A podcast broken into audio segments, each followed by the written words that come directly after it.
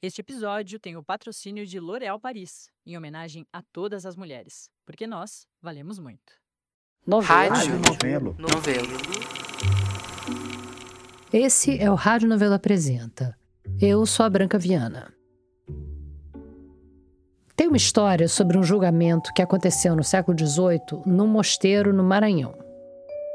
Os réus estavam lá para ser julgados por terem roubado comida da dispensa dos frades desse mosteiro. E o jeito que eles armaram esse roubo, basicamente escavando o porão, tinha deixado a estrutura do prédio tão frágil que uma parte inteira dele estava prestes a afundar. E os réus eram bem conhecidos. Todo mundo sabia quem tinha feito isso, não tinha a menor dúvida. Então, o que faltava era fazer justiça. Os frades prestaram depoimentos sobre o dano que tinha sido causado, sobre como esse dano tinha comprometido o funcionamento do mosteiro, mas os réus não falaram nada. Na verdade, eles nem compareceram. Isso porque quem estava sendo processado ali eram formigas. Segundo uma versão da história, eram formigas vermelhas, mas eu não sei se isso faz muita diferença. De qualquer forma, eram formigas que tinham invadido o porão e comido a farinha dos frades. E como os serviços de dedetização não eram lá essas coisas no século XVIII e também os frades deviam estar um pouco entediados, eles resolveram organizar esse julgamento.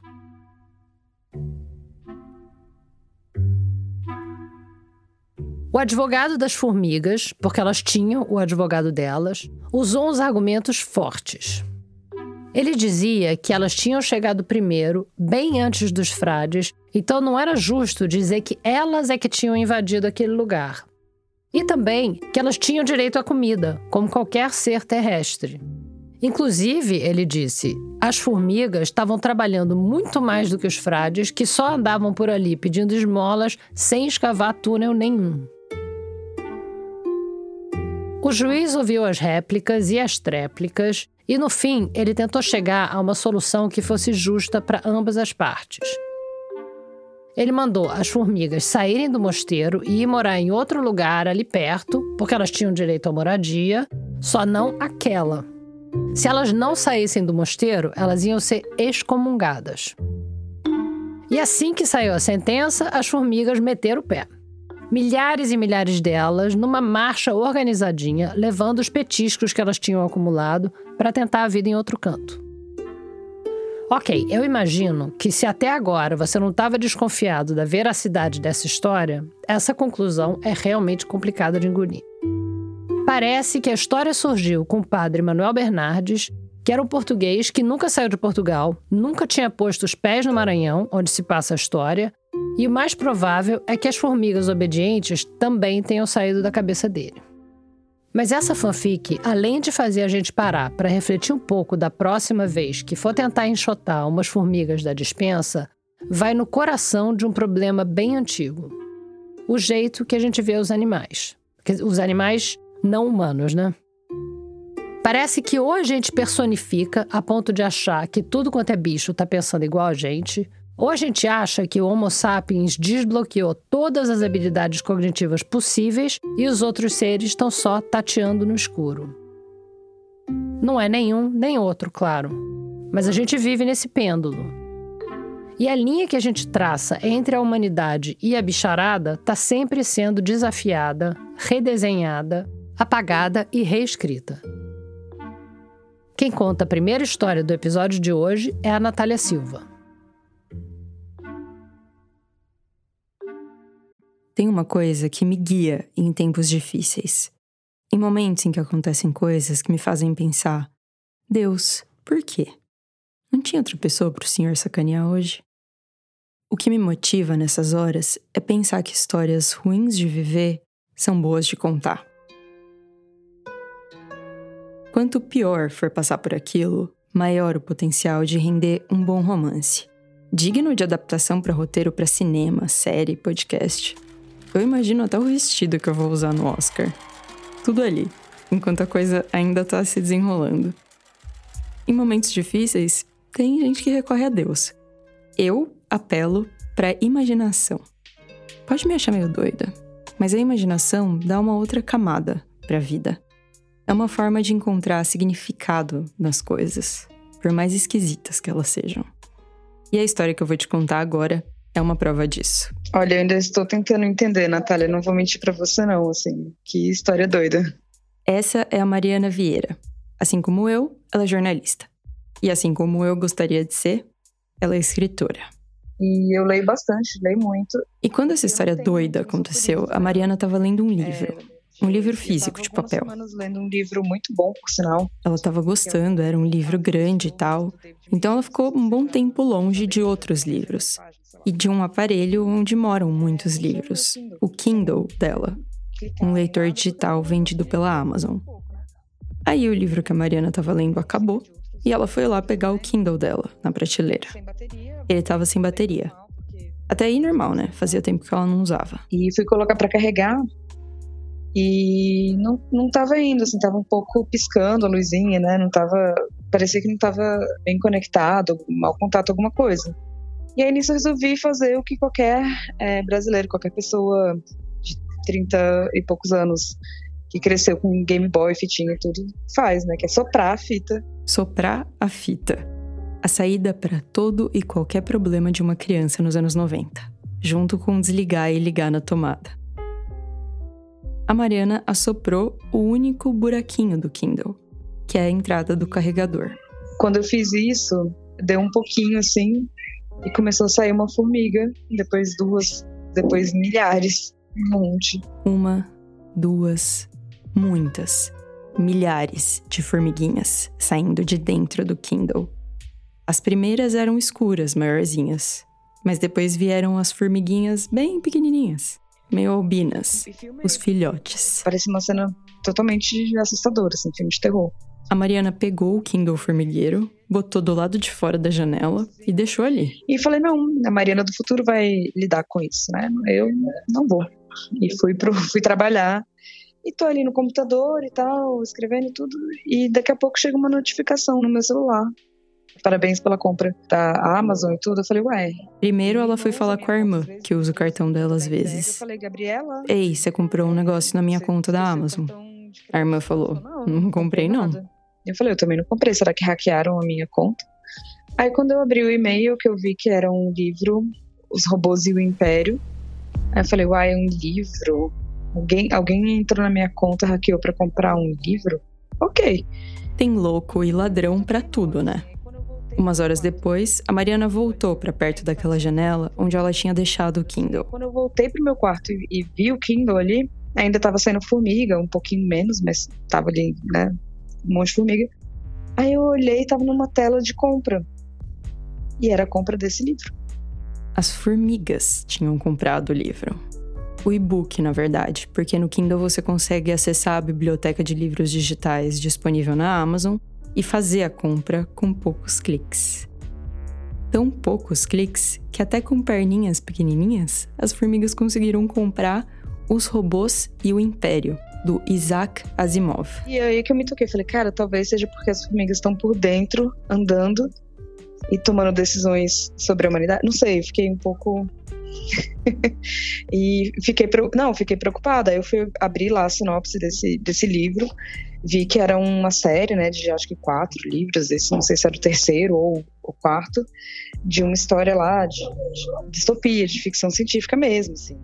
A sinopse começa com uma pergunta. Eles se parecem conosco, mas são como nós? Eles são os robôs, né? Nós, os humanos. Robôs e o Império é o último livro de uma série escrita pelo Isaac Asimov, que focou a obra toda dele na interação entre humanos e robôs e nos conflitos morais que surgem a partir daí. O Asimov é meio que o pai desse tipo de literatura. Para você ter uma noção, ele foi o autor de três leis da robótica. Não leis de verdade, tipo leis da física, mas princípios que ele idealizou para limitar o comportamento dos robôs que protagonizavam os livros que ele escrevia. Regras de como os robôs deviam funcionar. Tem outros autores do gênero que seguem essas leis até hoje. A primeira diz que um robô não pode ferir um ser humano ou, por falta de ação, permitir que um ser humano sofra algum mal. A segunda diz que o robô deve obedecer às ordens que ele recebe de seres humanos, exceto se essa ordem contrariar a lei número 1. A terceira lei diz que o robô deve proteger a existência dele próprio, desde que isso não entre em conflito com as outras duas leis. Ou seja, em ordem de prioridade, o robô tem que proteger os seres humanos, obedecer os seres humanos e proteger a própria existência. Era esse o autor que as formigas tinham escolhido ler. Bom, será que elas sabem alguma coisa que eu não sei? Isso é um recado? O que está acontecendo aqui? Meio bizarro, né? Tanto livro para comprar. Olha, é um bichinho, para falar a verdade, eu sempre tive um pouquinho de medo de formiga, assim, de, de, infestação por formiga, cupim também. Esses animaizinhos que são pequenos, mas que em quantidade têm muita força. Antes que o problema piorasse, a Mariana decidiu recorrer para o equivalente de soprar a fita do mundo moderno ela jogou Kindle e formigas no Google para ver se alguém tinha alguma ideia de como lidar com o problema. Procurei inglês, aí o pessoal dando sugestões de coloca cravo. Colocar cravo, porque as formigas não gostam do cheiro. Não rolou. Isolar o Kindle. Não sei qual é a lógica, mas não funcionou também. O super trunfo da salvação de eletrônicos. Botar no arroz. No arroz, porque igual quando o celular é, molha, ou, ou porque vai falar, ah, se elas estão dentro, tá molhado, tá úmido dentro. E aí eu falei, meu Deus, tá úmido dentro. Coloquei num pote cheio de arroz, cheio de arroz. Nada abalava as formigas. Elas continuavam lá dentro, andando para lá e para cá. Ah, e aí nesse meio tempo. E comprando livro. Elas fizeram a compra de, do segundo livro. Um livro mais cabeça que o primeiro. Era O Anel de Giges, uma fantasia ética, escrito pelo economista Eduardo Gianetti. Eu vou explicar o livro bem resumidamente, tá? Ele parte da fábula de Giges, que está na obra do Platão.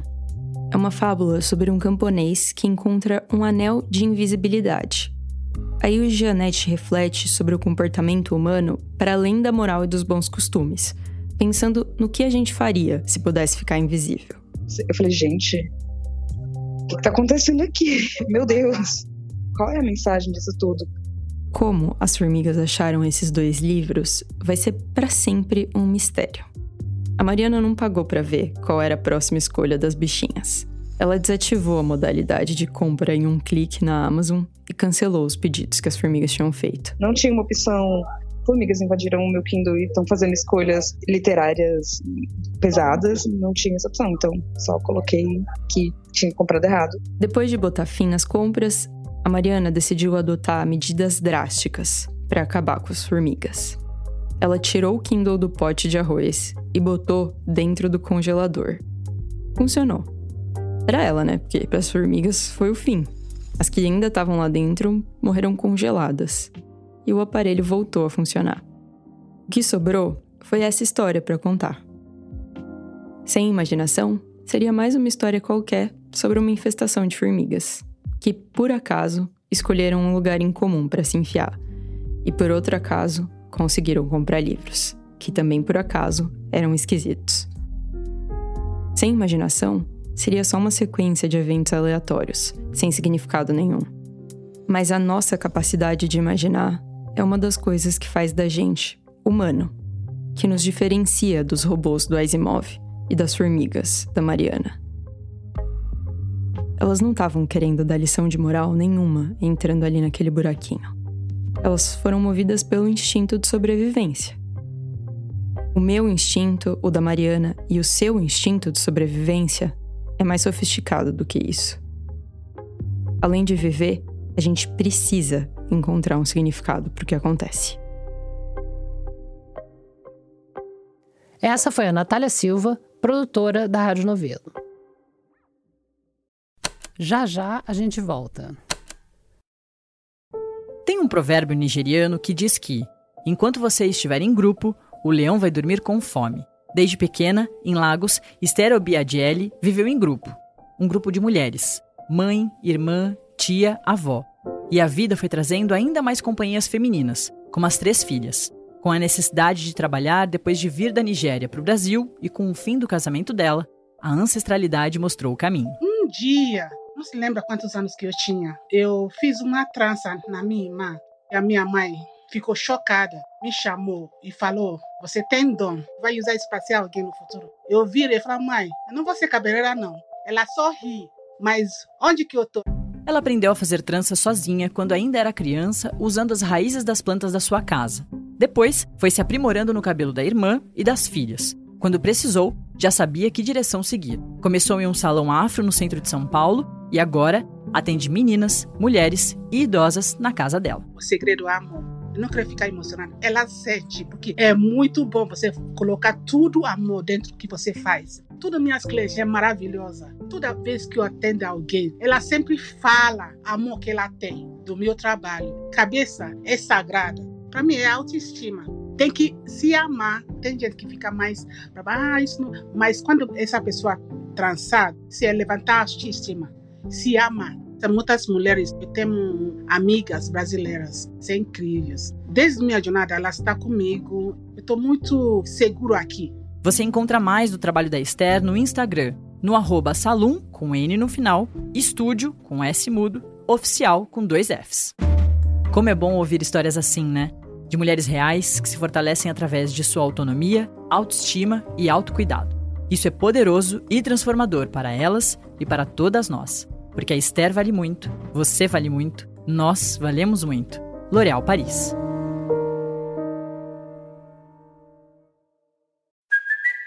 It's Kaylee Cuoco for Priceline. Ready to go to your happy place for a happy price? Well, why didn't you say so? Just download the Priceline app right now and save up to 60% on hotels. So, whether it's Cousin Kevin's Kazoo concert in Kansas City, go Kevin, or Becky's Bachelorette Bash in Bermuda, you never have to miss a trip ever again. So, download the Priceline app today. Your savings are waiting.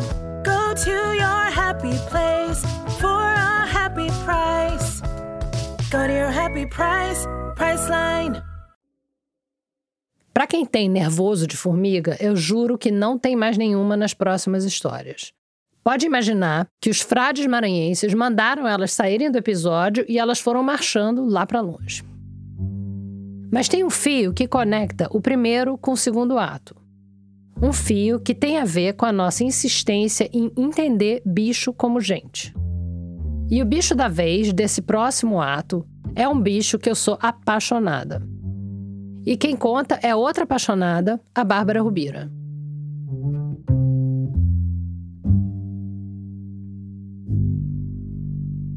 Eu não tenho TikTok. Eu me recuso a baixar o aplicativo e a criar uma conta. E nem é porque eu acho que é coisa de jovem, nem pra, sei lá, proteger meus dados. É porque eu, confesso, sou um pouco obsessiva. E se eu tivesse TikTok, eu não faria mais nada. Nada. Eu ia passar meus dias totalmente refém das ondas de dopamina que os vídeos curtos proporcionam e incapaz de abandonar a rolagem infinita. Então, eu prefiro gastar o meu tempo livre com outras coisas, tipo assistindo aos mesmos vídeos curtos nas outras redes sociais, porque agora todas oferecem esse mesmo tipo de conteúdo. Aí, de repente, é madrugada e eu me dou conta de que eu tô há uma hora e meia assistindo vídeos de, sei lá, competições internacionais de escalada. Eu não faço a menor ideia de quais são as regras de uma competição de escalada. E esse tipo de perda de tempo, claro, só é possível porque o meu algoritmo está muito bem treinado. Ele já entende, por exemplo, um, pouco do meu senso de humor, quais são os tipos de receita que eu gosto de ver e que eu gosto muito de cachorro. Numa madrugada dessas, eu tava lá, rolando e rolando a tela do meu celular, até que eu me deparei com um vídeo curioso.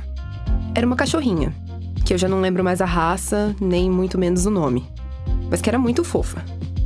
E essa cachorrinha falava.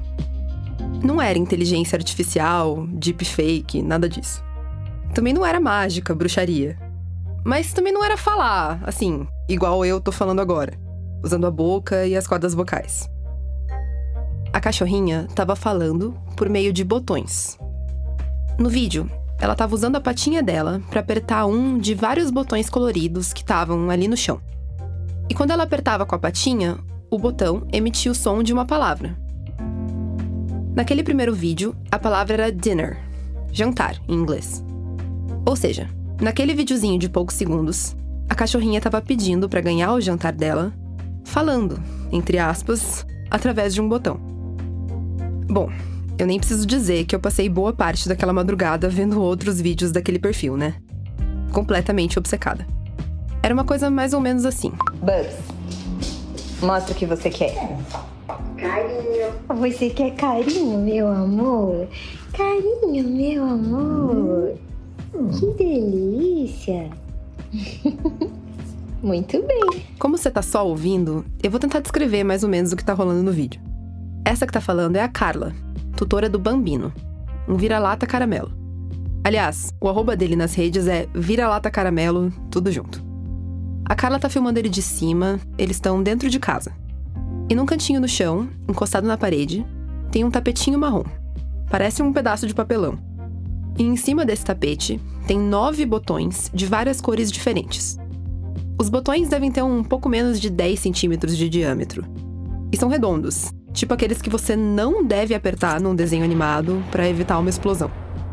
Daí, quando a Carla pergunta pro Bambino o que, que ele quer, ele vai até o tapetinho e aperta, com uma das patas da frente, um botão verde.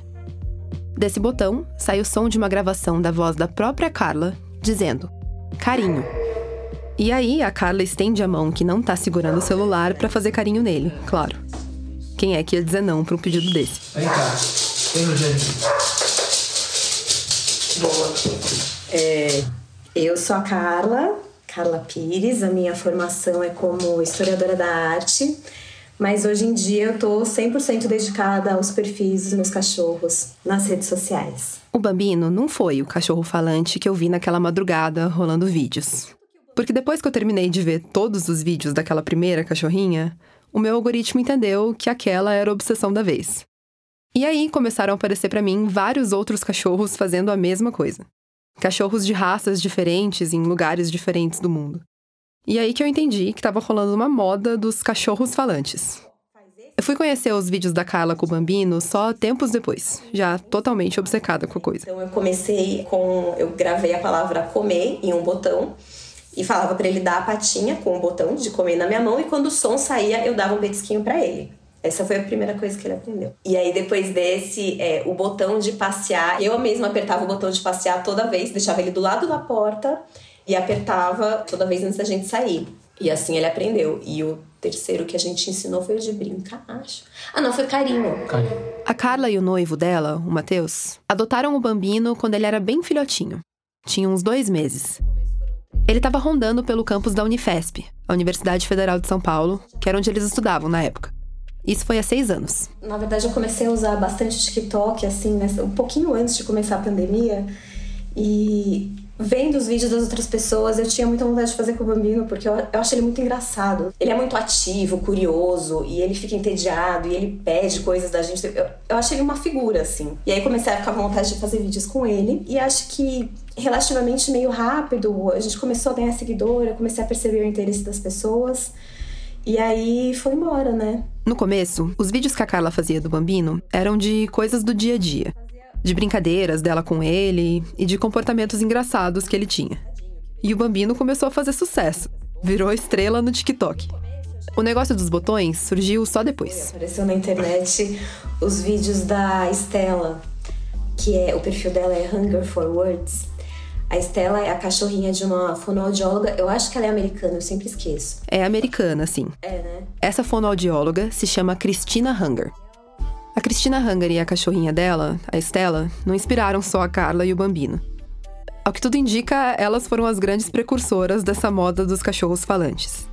A Cristina trabalhava principalmente com crianças no espectro autista, que tinham algumas dificuldades na comunicação verbal.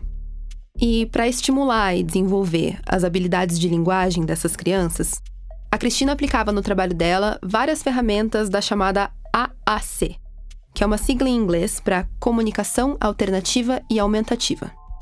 Aumentativa, porque acrescenta a linguagem falada, e alternativa, porque são estratégias e métodos que podem ser usados no lugar da fala. A AAC engloba várias coisas, inclusive coisas que a gente usa no dia a dia para se comunicar e nem percebe, tipo gestos e expressões. Mas aqui, a gente vai focar nos tipos de AAC assistida, que usa recursos e ferramentas externas, essa caixinha também é bem ampla. Existem vários tipos de ferramentas de complexidade tecnológica maior ou menor. Um exemplo. Sabe aquele computador que o Stephen Hawking usava para se comunicar? Isso é uma ferramenta de AAC. Na prática dela, a Cristina trabalhava principalmente com softwares de AAC em tablets. Os programas tinham lá um vocabulário enorme de palavras que podia ser acessado pela Cristina e pelo paciente na tela do tablet por meio do toque. E quando ela adotou a Estela, ela reparou que ela dava os mesmos sinais que uma criança dá quando ela tá pronta para começar a falar as primeiras palavras. A Cristina adotou a Estela em 2018. E ainda no período de adaptação, ela foi identificando na cachorrinha comportamentos que, em crianças pequenas e humanas, eram sinais de que tá chegando a hora de começar a falar. Por exemplo, quando a Cristina e o namorado falavam com a Estela, ela sempre virava a cabeça na direção deles. Quando a Estela queria chamar a atenção deles, ela vocalizava, latia, resmungava. Quando a Cristina chamava a Estela para perto, batendo nas pernas ou só se agachando para ficar no mesmo nível dela, a Estela entendia o chamado e corria para ela. Nada demais para quem tá acostumado com cachorro, né? Mas por causa do trabalho da Cristina com as crianças, essas coincidências no desenvolvimento humano e canino deixaram ela encucada. Se a Estela, ainda filhotinha, já tinha toda essa capacidade de comunicação, qual era o potencial que ela tinha para ir além? Bom, falar a Estela não ia. Aí já era querer demais. Mas será que ela não podia aprender a se comunicar de outro jeito? Com uma ferramenta de A a C, talvez? E aí ele deu esse clique né, nela e ela resolveu testar esses botões com a cachorrinha e deu super certo. A Cristina não inventou os botões. Eles já existiam. Já eram usados com gente mesmo. E ela escolheu os botões porque. Bom, não ia ter como a Estela usar touchscreen de um tablet, né? E aí ela foi aplicando com a Estela técnicas que ela tinha aprendido na formação e usava no trabalho como fonoaudióloga. Primeiro, ela precisava escolher bem as palavras. Tinham que ser termos que a cachorra reconhecesse. Se você tem um cachorro em casa, você vai entender. Talvez você não possa nem conjugar o verbo passear, que o bichinho entra em frisson ele já associa uma coisa à outra. A palavra passear ao ato de passear, no caso. Mas provavelmente ele não reage do mesmo jeito se você falar em, sei lá, caminhar. No botão tem um gravadorzinho embutido, que permite que o tutor grave a própria voz. Então o cachorro consegue reconhecer o som daquela palavra com a voz, a entonação, o sotaque que ele já conhece. Aí vem o desafio de associar o botão à coisa. Não foi da noite pro dia, claro. Foi um processo longo e bem documentado, num livro que a Christina Hanger publicou anos depois. O livro chama How Stella Learned to Talk Como a Stella Aprendeu a Falar. O primeiro botão que a Stella aprendeu a usar dizia outside, tipo lá fora. A Stella não fazia xixi dentro de casa. Aí, a ideia era que ela pudesse usar o botão para pedir para abrirem a porta dos fundos, para ela poder se aliviar no quintal. Aí ela foi aprendendo outros: água, brincar, comida, por aí vai. E em algum momento, a Cristina começou a compartilhar essa evolução da Estela na internet. Foi aí que a coisa explodiu. E aí, quando eu vi um vídeo desses, eu na hora pensei no Bambino, porque como ele é muito desse jeito, ó, por exemplo, agora ele tá aqui no fundo resmungando. Você percebe que ele quer coisas e que ele quer expressar o que ele quer. Então, por isso que eu achei que os botões seriam uma boa e que ele muito provavelmente aprenderia, e realmente, né? O Ginger, ele adora mandar na gente, fala, vai, me dá comida, vai passear.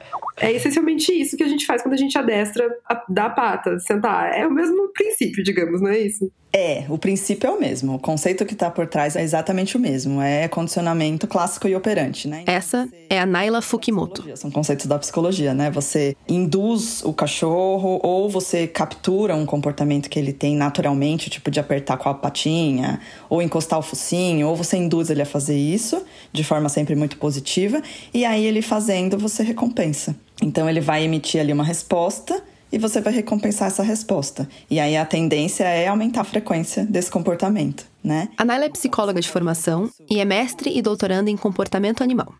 No doutorado dela, no Instituto de Psicologia da USP, ela pesquisa a comunicação entre humanos e gatos, mas ela trabalhou por muito tempo com adestramento de cães. E acho que essa recompensa ela não vem só também no petisco, assim, ela vem na pessoa fazendo festa e falando parabéns e ficando feliz. E isso também serve como recompensa, de certa forma. Né? É, a recompensa, não necessariamente a comida, é porque a comida, para treinar, ela é de fácil manipulação. Então você pica mil pedacinhos e vai fazendo.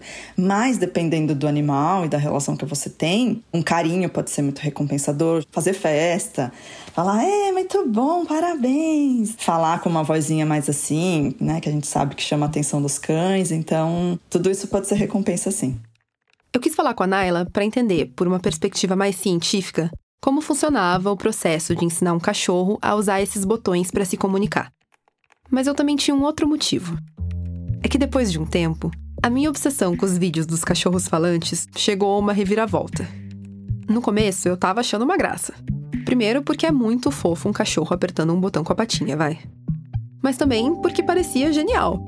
Um jeito ótimo da gente poder se comunicar melhor com os bichos com quem a gente convive. Mas aí, as madrugadas foram passando e os vídeos que me apareciam foram ficando diferentes.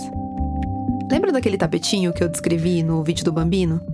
Ali tinha nove botões, com palavras relativamente simples. O nome dos tutores dele, tinha lá um botãozinho que dizia Carla, por exemplo. Aí tinha comida, carinho, passear, brincar. Termos que parecem bem normais para um cachorro associar o nome à coisa e pedir, né? Mas aí a coisa foi escalando. Começaram a aparecer para mim vídeos de cachorros que tinham dezenas de botões. Coisa de 50, 60. Aí o meu lado mais cético começou a soar um alarme. Entre 50 botões, será que tinha jeito do cachorro saber mesmo o que é que cada um dizia? De lembrar qual era o botão certo que ele precisava apertar para pedir determinada coisa? Para cães, já tem um monte de pesquisas, por exemplo, falando que eles, claro, tem todo um processo de aprendizagem envolvido com determinadas palavras, né? Então você repete, repete, repete, acontece um condicionamento ali clássico, condicionamento operante, e esse animal entende que aquela palavra significa aquela, aquele ato. Mas tem também algumas pesquisas que estão fazendo distinção de palavras. Então, alguns cachorros que sabem sim, mais de mil palavras, por exemplo, para buscar um, um, determinado brinquedo. Então, ele sabe o nome de mais de mil brinquedos, por exemplo. Então, então vai. É possível que um cachorro memorize algumas dezenas até centenas de palavras. Mas eu ainda tinha outras dúvidas. Nesses vídeos mais avançados, os cachorros não estavam só apertando um botão para pedir uma coisa e pronto. Igual lá no começo. Apertou carinho, tá pedindo carinho. Ok. Eles apertavam vários botões em sequência, como se estivessem formando frases. Às vezes eram frases mesmo, orações com sujeito e predicado. Tipo, em vez de apertar só brincar, era Stella quer brincar.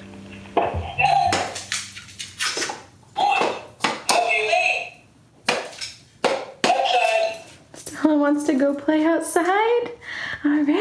Existe já uma evidência de juntar duas palavras. Então, é um verbo de pegue a bolinha tal. Geralmente um verbo e um outro substantivo. É possível também? É. É mais complexo e é muito mais difícil de ensinar, mas é possível que eles consigam entender. Ainda mais com a voz do tutor e tudo mais. Quando a gente já começa a juntar três ou mais palavras, é, sentenças um pouco mais complexas, Aí, assim, cientificamente a gente ainda não tem resultados, a gente não tem ainda muitas evidências disso. Eu não quero ser totalmente cética no sentido de que os animais têm comportamentos e formas de comunicação que são extremamente complexas. Então, a gente que estuda isso, a gente sabe que tem ali um monte de mecanismo que a gente mal conhece ainda, mas que a gente sabe que eles são capazes de aprender muitas coisas e eles têm também um mecanismo intrínseco ali da comunicação deles, entre eles e com a gente também, né? E pensando que somos espécies completamente diferentes.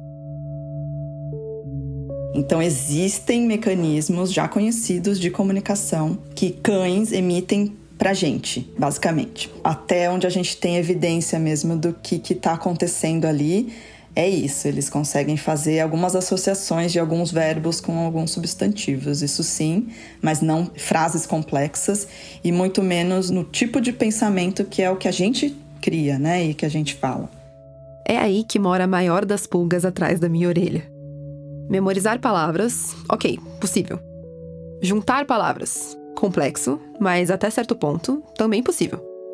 Mas vamos combinar uma coisa: memorizar e associar não são exatamente a mesma coisa que entender, né? E aqui eu falo de entender como a gente entende. A gente, animal humano. Como a gente entende e atribui significado às coisas. Quem me deixou com essa pulga específica atrás da orelha foi outra cachorrinha, a Bunny. A Bunny é uma das cachorrinhas falantes mais famosas. E não é à toa. De todos que eu já vi, o tapete de botões dela é o mais incrível. Até visualmente mesmo. É uma coisa meio geométrica, uns hexágonos coloridos encaixados um no outro. E os botões são um pouco menores que o normal, com desenhos em cima ilustrando a palavra correspondente. E são muitos. Muito mais do que aqueles nove do tapete do bambino. A tutora dela, a Alexis Devine, disse ao New York Times em 2021 que a Bunny já aprendeu 92 palavras. 92! Em inglês. E olha só que cachorro inteligente, fala até inglês. Brincadeira. No caso é porque a Bunny e a Alexis são dos Estados Unidos mesmo. E os vídeos da Bunny tem uma coisa que me chamou a atenção. Eu já falei aqui de cachorro que aperta botão para pedir para comer, para ir no jardim, para ganhar carinho. E não é que a Bunny não faça isso. Ela faz tudo isso também. Mas ela faz outras coisas. Tipo, com os botões, a Bunny fala sobre os sonhos dela. Os sonhos, tipo, de dormir e sonhar. Cachorro sonha. Se você tem ou teve um cachorro em casa, você já deve ter visto ele se contorcendo, latindo, às vezes até meio chorando enquanto tá dormindo. A Bunny tem um botão que diz Dream sonho. A Alexis, a tutora, usa o botão para perguntar sobre os sonhos dela e a Bunny usa esse e outros botões para responder. Did you want to say night talk? Did you dream? Dream. Yeah? What did you dream, Bunny? Hmm? Yesterday. Yeah, you did dream yesterday? Yesterday night? Quando eu vi isso pela primeira vez, eu fiquei muito impressionada.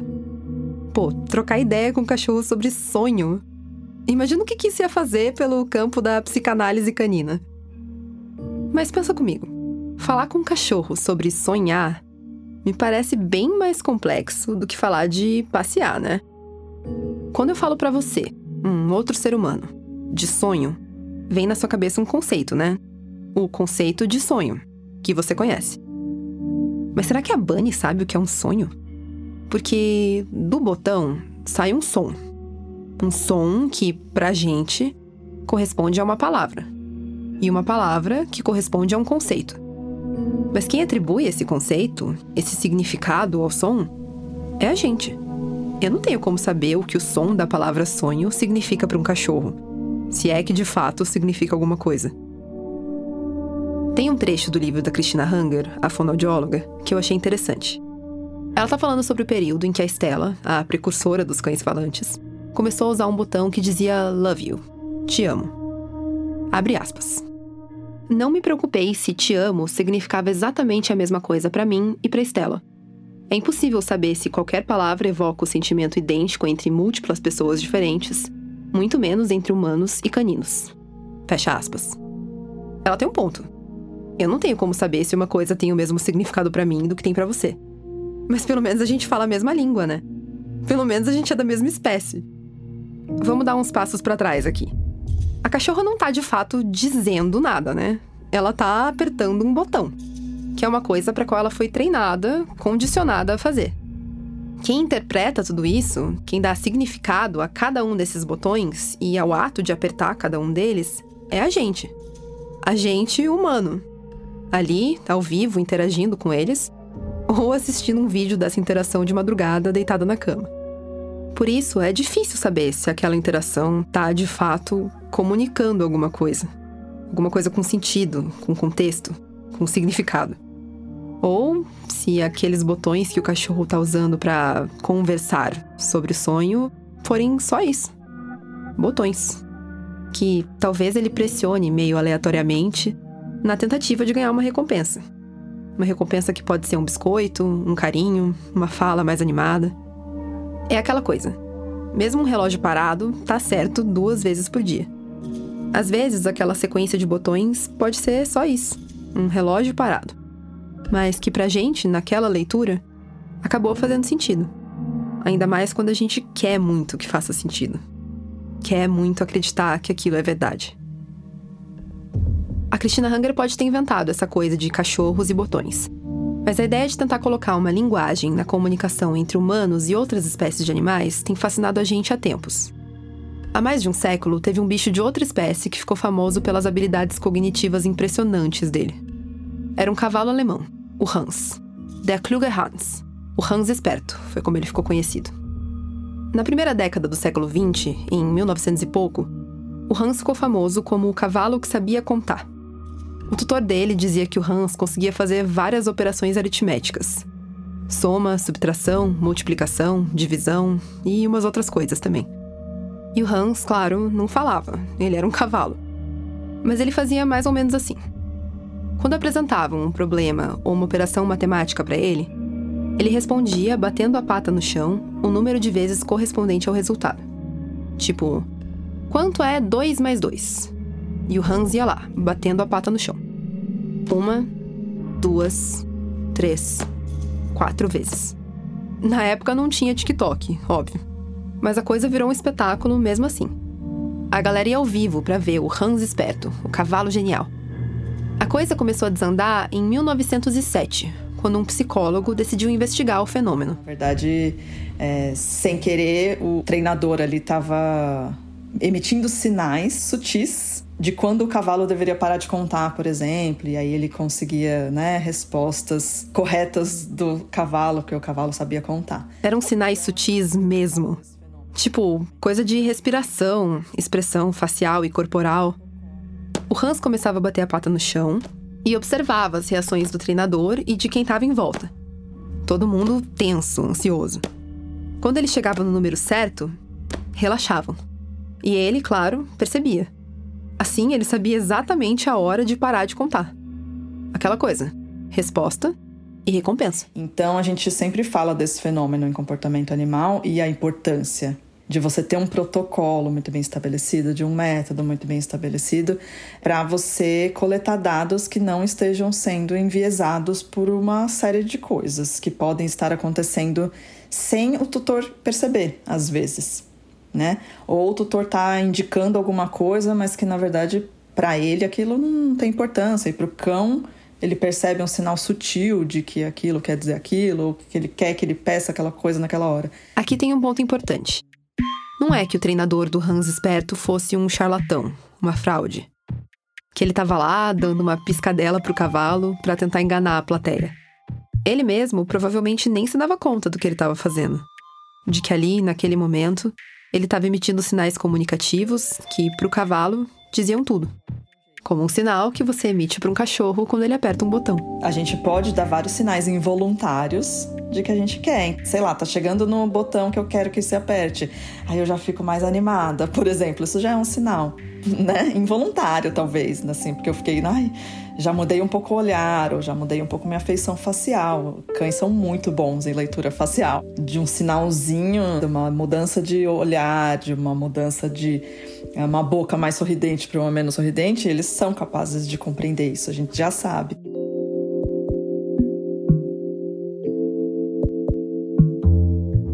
Um fenômeno que chama antropomorfização, que é muito discutido na área de comportamento animal e que sempre vem e volta assim. Antropomorfização é o ato de dar forma ou características humanas. Tem coisas boas e coisas ruins ali de a gente saber que esses animais são animais sencientes, que eles sentem dor e frio e fome, etc, que eles estabelecem relações complexas com a gente. Outro lado positivo também disso é a gente entender que esses animais têm várias capacidades que a gente ainda não conhece deles. Né? Então a gente nunca, eu não estou duvidando que o cão saiba apertar cinco botões, dez botões. Né? A gente sempre dá esse benefício. Eles são animais que estão ali, convivendo com a gente, tem uma capacidade enorme cognitiva. E tem a parte negativa da antropomorfização, que é mais esse lado da gente achar, numa perspectiva humana, que eles estão sentindo como nós, então eles têm, por exemplo, ciúmes. Né? Ciúmes é super debatido também dentro da, da área, mas aí ciúmes é um, um sentimento humano, é um sentimento secundário humano. Será que eles sentem da mesma forma? Isso a gente ainda não, não sabe dizer. Tem comportamentos que podem ser parecidos com o de ciúmes, então uma, uma disputa de recurso, por exemplo. Então, a gente colocar sentimentos muito humanos para esses animais, isso pode ser prejudicial, porque aí a gente vai ter a leitura, por exemplo, de que ah, ele sabe que fez coisa errada, ele sabe que ele fez isso de propósito para me pirraçar, esse tipo de coisa. Às vezes você tá passando um monte de sinais faciais ali pro cão naquele momento e o cão tá entendendo que ele tá numa posturinha assim mais nossa, né, de, de medo talvez. Né? E não de que ele fez de propósito somente para te tirar do sério, né? E como que você acha que é possível, se é que é possível, a gente diferenciar um fato, digamos, algo que está acontecendo, um comportamento que está acontecendo, dessa interpretação humana sobre esse fato? Eu acho que vai precisa de pesquisa para começar a falar sobre esse assunto, porque até agora Se você perguntar para qualquer pesquisador da área de comportamento animal, claro que tem opiniões pessoais, assim, de achar legal, não achar legal. Eu tenho um pé atrás, assim, com isso, mas porque é isso, porque eu não tenho nenhum dado ainda. Ok. Agora que eu estraguei a brincadeira, eu tenho uma boa notícia. A gente não tem dados ainda, mas deve ter num futuro próximo. Em 2020, começou na Califórnia um projeto de pesquisa chamado They Can Talk. Eles podem falar. A iniciativa surgiu de um cara chamado Leo Trottier, que é formado em ciência cognitiva e que trabalhava com produtos para pets. Aí ele se juntou com o Federico Rossano, professor da Universidade da Califórnia em San Diego. Juntos, eles estão coletando dados de voluntários, que registram as interações que os cachorros deles têm com os botões de fala. E aí eu não estou falando de vídeos no TikTok, mas de gravações contínuas mesmo, horas de registro. A ideia é que tenha método, parâmetros definidos para poder analisar esses dados por uma perspectiva científica. No site do projeto, eles dizem o seguinte: abre aspas. O objetivo da nossa pesquisa é descobrir o que estamos vendo são cães espertos ou apenas rãs esperto? Fecha aspas. O objetivo do projeto é entender se os cachorros apertam botões porque aprenderam, de maneira associativa, a responder a estímulos de humanos ou se a gente vai ter que reconsiderar a ideia de que a linguagem é uma habilidade exclusivamente humana. Quer dizer, se com os botões a gente está vendo alguma mudança no tipo e na complexidade das comunicações dos animais não humanos, principalmente dos cachorros. Isso é de enorme importância, né? Assim, esses estudos mais sistemáticos, porque muitas vezes a gente tem um fenômeno acontecendo de forma anedótica e a gente ouve isso acontecer, a gente ouve de uma pessoa e de outras, e aí hoje em dia com TikTok, etc., isso se alastra muito mais rápido e tudo mais. E o que a observação mais sistemática disso vai dizer é se não está existindo nenhum sinal oculto do que está sendo pedido ali para o cão, por exemplo. Tô ansiosa pelos resultados lá do pessoal da Califórnia. Mas... É claro que ainda vai demorar algum tempo para a gente ter esses dados, ter essa pesquisa publicada, revisada pelos pares e tudo mais. Enquanto isso, a gente faz o quê? De certa forma é legal, ah, é legal o botão ali que a gente aprende uma coisa nova. No sentido de interação, é legal. Você está ensinando algo novo, como se fosse um truque novo. Uma maior interação entre cão e tutor, ela pode ser muito benéfica, né? Então, o tutor tá lá animado, tentando ensinar algo novo para o seu cachorro. Isso é muito bom cognitivamente para o cachorro. Isso é muito bom para a relação entre tutor e cão. Então tem vários benefícios envolvidos nesse sentido, né? De que é, vai melhorar ali a, o tempo dos dois juntos. Então, por esse lado, pode ser interessante. Deixa de ser interessante quando a gente diminui o nosso olhar para comportamentos comunicativos que os cães já emitem e a gente presta atenção ou não presta atenção, por exemplo, para a gente passar a sei lá, tentar se comunicar com o cão somente com os botões, por exemplo, sabe? Ou favorecer uma comunicação com os botões ao invés de favorecer um outro tipo de comunicação que talvez seja mais interessante para o cão né? Porque o cão vai emitir sinais de comunicação. A gente vai precisar ter muito mais evidência sobre isso para entender também o quanto que eles estão sendo beneficiados também nessa interação, né? Porque não pode ser uma interação que a gente começa a usar só beneficiando a gente, né? A gente precisa pensar no, no bem-estar para eles.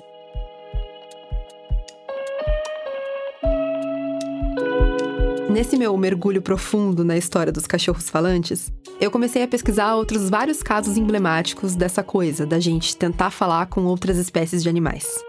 Ou tentar fazer com que eles falem de volta com a gente, no caso. São muitos. A gente já tentou muitas vezes. E tem tentado há muito tempo. Quase sempre numa tentativa de fazer eles se comunicarem do jeito que a gente se comunica. Como se fosse um jeito melhor de se comunicar. Como se fosse o jeito certo. E é engraçado, porque nessa brincadeira, a gente acaba ignorando formas de comunicação que são super complexas. Tão complexas e eficientes que elas funcionam sem que a gente nem se dê conta. Eu acho muito mais interessante, assim, como pessoa e como pesquisadora, olhar o que, que eles estão querendo dizer da forma que eles já dizem, né? Então a gente entender postura corporal, linguagem facial, linguagem do corpo, o que cada parte do corpo quer dizer em conjunto, para a gente entender cada vez mais o que eles estão dizendo, entre aspas, assim, e aí a comunicação melhorar, ao invés de só inserir um elemento humano para aquela relação, né? Com certeza eles estão tentando se comunicar com a gente de diversas formas, sabe? Cão, ainda por cima, que é esse bicho que fica muito. tem essa relação muito complexa com a gente, muito próxima, né? Então o cão tá tentando ali o tempo todo. E por que, que a gente tá ignorando isso para gastar tempo ensinando outras coisas? Porque eu quero que ele fale como um humano, em linguagem e tal, né? E com certeza ele tá ali tentando tanta coisa e a gente tá assim, nem olhando, sabe? Essa foi a Bárbara Rubira, produtora da Rádio Novelo. A gente volta daqui a pouquinho. Direto de Brasília, os manifestantes invadiram. o ex-presidente Jair Bolsonaro tem que bater No Oriente Médio, conflito armado. Se as notícias se atropelam, se a velocidade das redes tira o foco, saiba que existe um podcast para dar nexo a tudo isso. Olá, eu sou a Letícia Arcoverde, editora do Nexo Jornal, e estou aqui para convidar você a ouvir o Durma com Essa, o nosso podcast diário de notícias. De segunda a sexta, no início da noite, a gente publica um novo episódio que explica fatos importantes que podem continuar a ecoar por aí. Informativo, objetivo e cheio de contexto. Tudo em até 15 minutos. Ouça o Durma com essa na sua plataforma de áudio preferida, no YouTube ou no site do Nexo, nexojornal.com.br.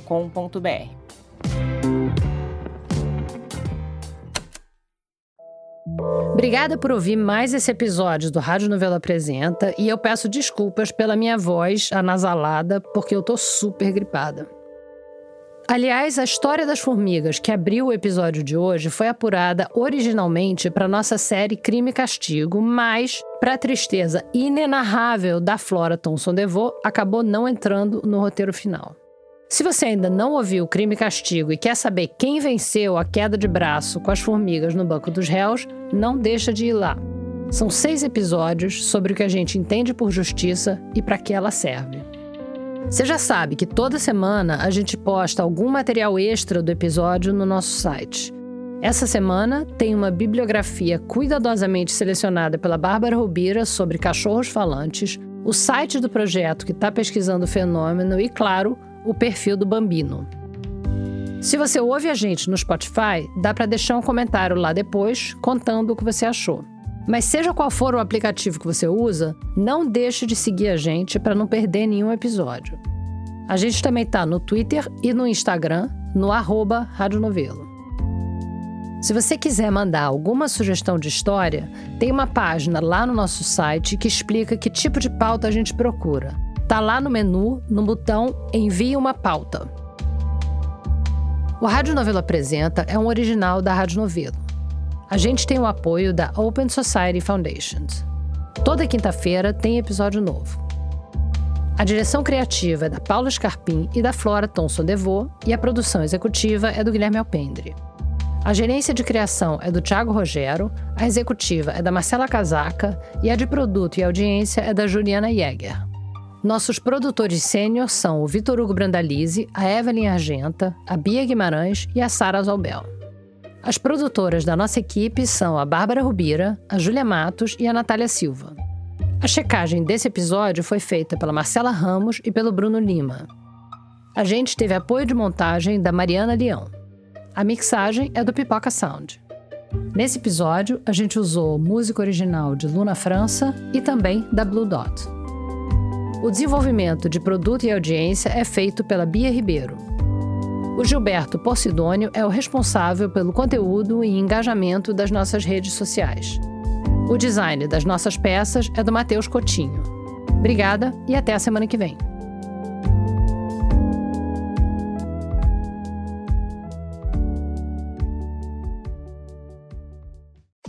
Muita gente virou ouvinte do Rádio Novelo Apresenta porque gostou do primeiro podcast original da Rádio Novelo, O Praia dos Ossos. É o seu caso também? Já ouviu Praia? Mas e o Crime e Castigo? Você já ouviu? O Crime e Castigo é uma espécie de spin-off do Praia dos Ossos, porque quando a gente lançou Praia, a gente ficou muito surpresa com a quantidade de mensagens punitivistas que a gente recebia nas redes. De que o Doca Street, o assassino da Ângela Diniz, devia ter pegado prisão perpétua, ou até defendendo a pena de morte. Com essa pulga atrás da orelha, a gente foi atrás de entender melhor como funciona o sistema penal e quais são as alternativas a ele. Conversando com vítimas, parentes, ofensores, pesquisadores do direito. Procura aí Crime e Castigo no seu aplicativo de podcasts preferido ou vai no nosso site radionovelo.com.br e depois escreve para cá contando o que você achou.